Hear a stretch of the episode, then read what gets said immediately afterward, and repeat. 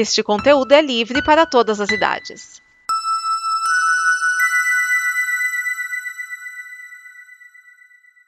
Obrigado por dar play neste programa. Em nome das pessoas que o fizeram, peço que você expresse sua opinião nos comentários e considere nos apoiar na campanha de apoio, seja no Apoia-se ou no PicPay. As informações e os comentários estão em nosso site comboconteúdo.com. Agora, fique com o programa.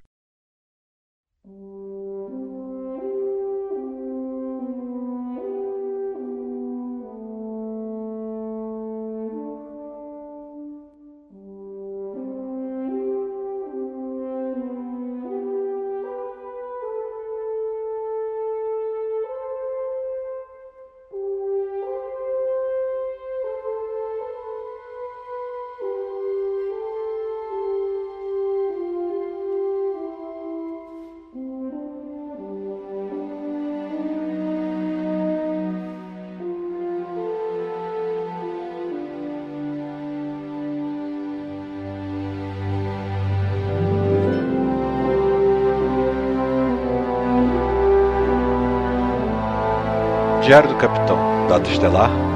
Eu não sei. Este é o Dobra 9, podcast onde estamos analisando cada um dos episódios das séries de Star Trek.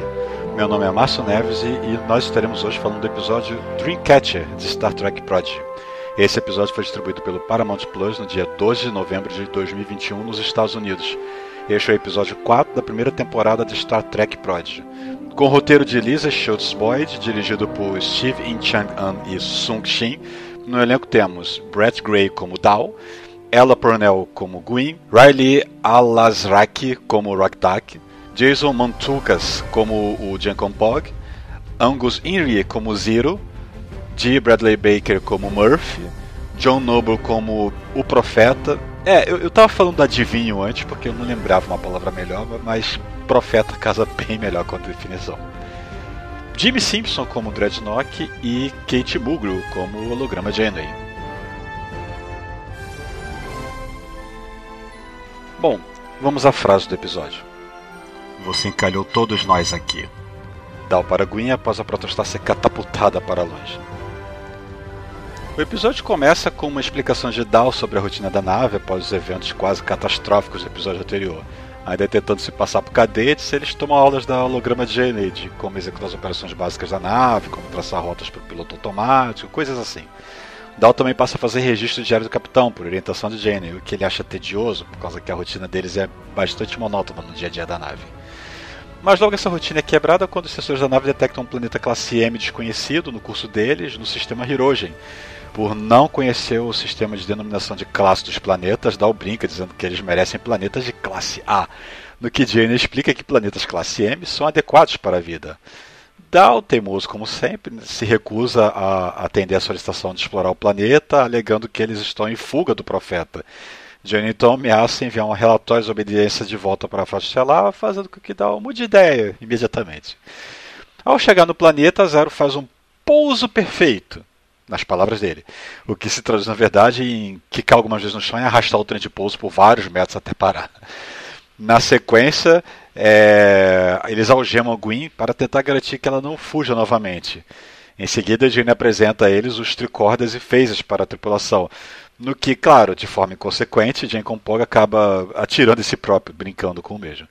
Ainda bem que o ajuste padrão dos phases é para tonteio, né? E finalmente eles são apresentados ao Runaway, um veículo de transporte terrestre para que possam usar para explorar o planeta. Rock Duck observa que tem só quatro lugares e pergunta se Genuine irá com eles, no que ela lamenta e ao explicar que hologramas não podem deixar a nave. E claro que eu estou contando o Murphy para isso, porque o Murphy é o Murphy, né? O Scott então deixa a nave, com Jenkins vestindo traje de proteção só por garantia. Logo de cara, o Zero escaneia o solo e descobre que não há qualquer nutriente no mesmo, apesar do planeta ser abundantemente revestido de vegetação.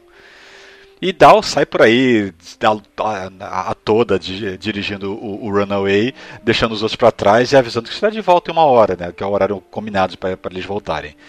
Por fim, Rocktack lamenta, achando que iriam todos ter uma aventura juntos, mas acaba é, se vendo sozinha e segue para um lado diferente, deixando, deixando a nave para trás. De volta à nave, Gwen usa um tipo de ligação telepática com a sua lança transmorfa, que ela pode mudar de forma. e a comanda para voltar até ela e desligar os controles do campo de força da cela. Ela então se dirige para a ponte onde Jane ordena para que ela pare o que quer que esteja fazendo, pensando em fazer. Ao mesmo tempo que comenta que acha que ela não está detida por uma simples gripe espacial. Apesar das advertências de Jane de que Gwyn foi bloqueada de todos os controles da nave, ela consegue ainda assim entrar no sistema para controlar a mesma.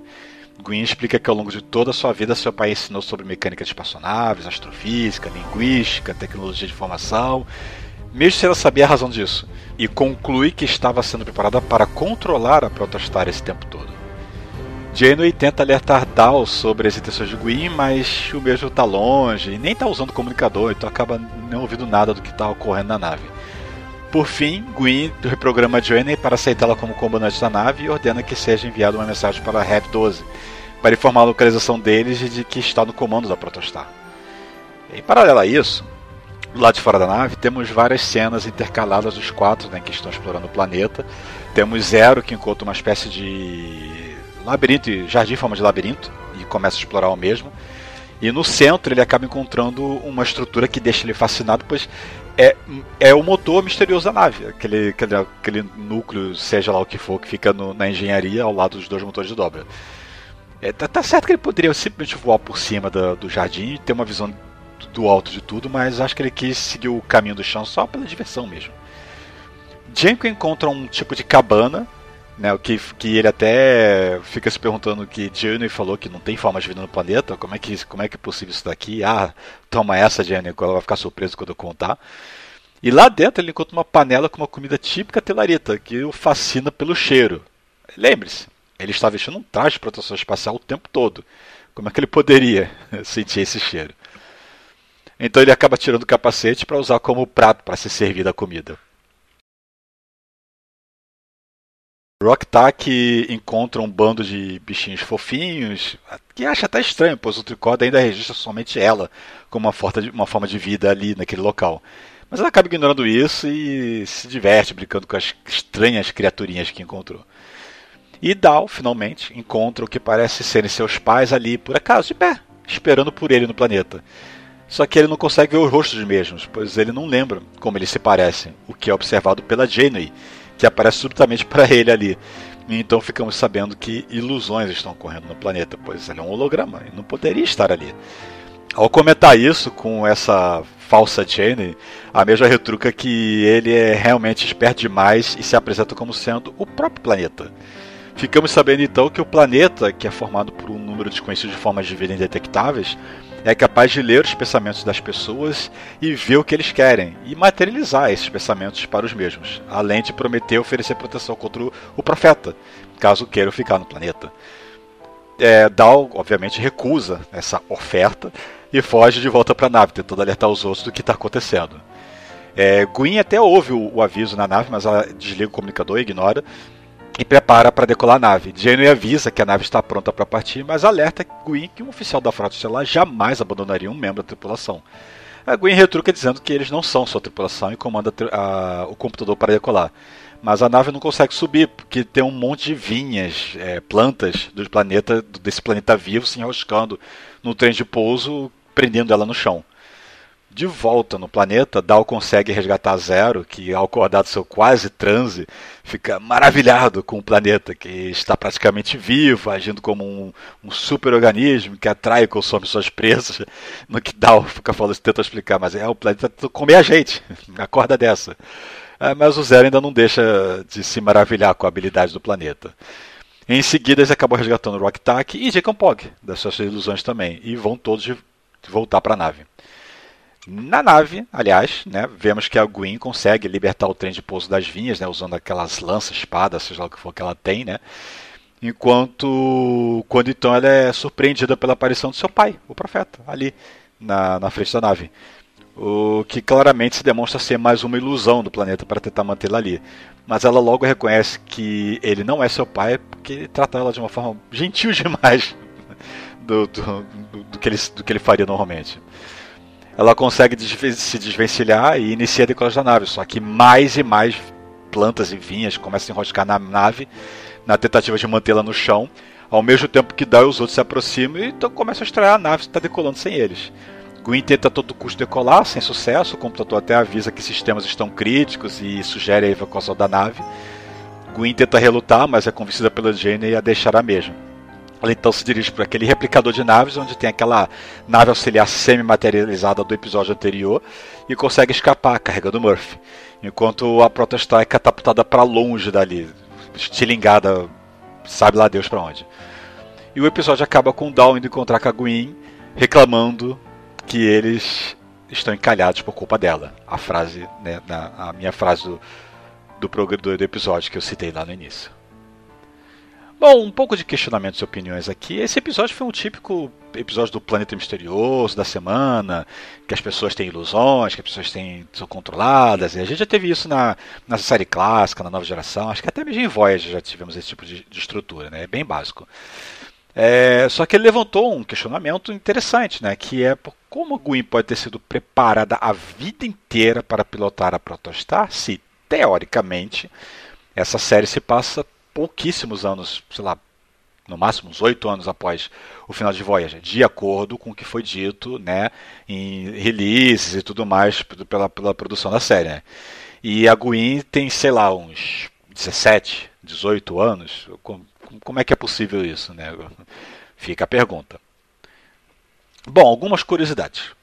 O planeta que eles pousam fica dentro do sistema Hirogen. Os Hirogen são uma raça que tem como filosofia a caça de presas desafiadoras, o que foi, que foi apresentado em Voyager, no episódio Message in the Bottle, quando a tripulação descobre um sistema de comunicação. Na verdade, um, eles negociando com uma outra nave de uma outra raça, eles falam desse sistema né, e, e indicam para eles como é que eles podem se, se conectar a ele que está espalhado por uma boa parte do quadrante delta. Né, e eles se ligam nele para tentar fazer se consegue se comunicar com o quadrante alfa. Ah, e o tal sistema é do Hirogen, que não ficam nada felizes com essa invasão na sua rede de comunicações. A classificação de planetas do mundo de Star Trek tem várias denominações abreviadas por letras, não tem uma ordem crescente, decrescente, não tem. As letras são ao acaso, basicamente, né?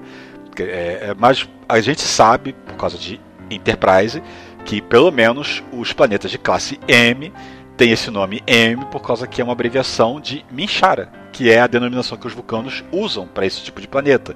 Um planeta rico em oxigênio, com temperaturas moderadas, repleto de vegetação, ou seja, propício para sustentar a maior parte das formas de vida humanoides conhecidas na galáxia. Os tricordas fazem os mesmos sons da época da série clássica, né, quando eles estão escaneando alguma coisa. E Jenkins menciona uma nave dormitório, uma sleeper ship, de telar.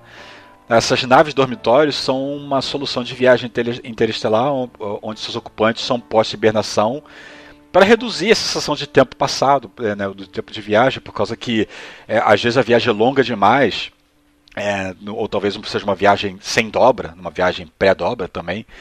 E então essa solução é adotada muitas vezes na ficção científica para deixar o pessoal todo dormindo enquanto a viagem está acontecendo, para eles é, ficarem em suspensão, né? Então a viagem pode levar, sei lá, mil anos e para eles se passaram 10 minutos, porque foi o tempo deles irem dormir e depois acordar novamente, né? Geralmente é utilizado em situações em que o pessoal não, não, não dá tempo deles chegarem vivo do outro lado, né? Ou não teriam rações para isso, ou, ou seria, sei lá, louco demais, porque a pessoa vivendo 20 anos da nave para poder chegar do outro lado. Né? Então, geralmente, essa é uma, uma das soluções adotadas para poder é, é, o pessoal abstrair o tempo que levou para chegar no, seu destino. Bom, concluindo, o episódio foi um pouco, digamos, arrastado. É, troco pro início. Assim, acho que a série ainda está tentando se mostrar que veio, né?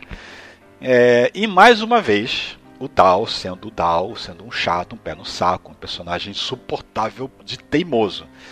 Né? Ainda bem que o resto compensa, né? O Zero, o Rocktack, sempre, sempre fofinha como sempre. A holograma Jane, sempre muito bem nas suas colocações. Mas eu, eu, continuo esperando que dê uma melhorada na personalidade dele, porque do jeito que tá, não sei se vai vigar não, por causa que tá realmente um cara muito chato, pé no saco. Meu Deus do céu, que personagem chato. Mas vamos ver como é que isso vai, vai progredir nos, nos próximos episódios. O Dobra 9 é uma produção da Combo Conteúdo, disponível em www.comboconteúdo.com. Confira a campanha de financiamento coletivo da Combo em apoia.se combo e nos vemos para falar do próximo episódio. Terror Firma. Fim do diário.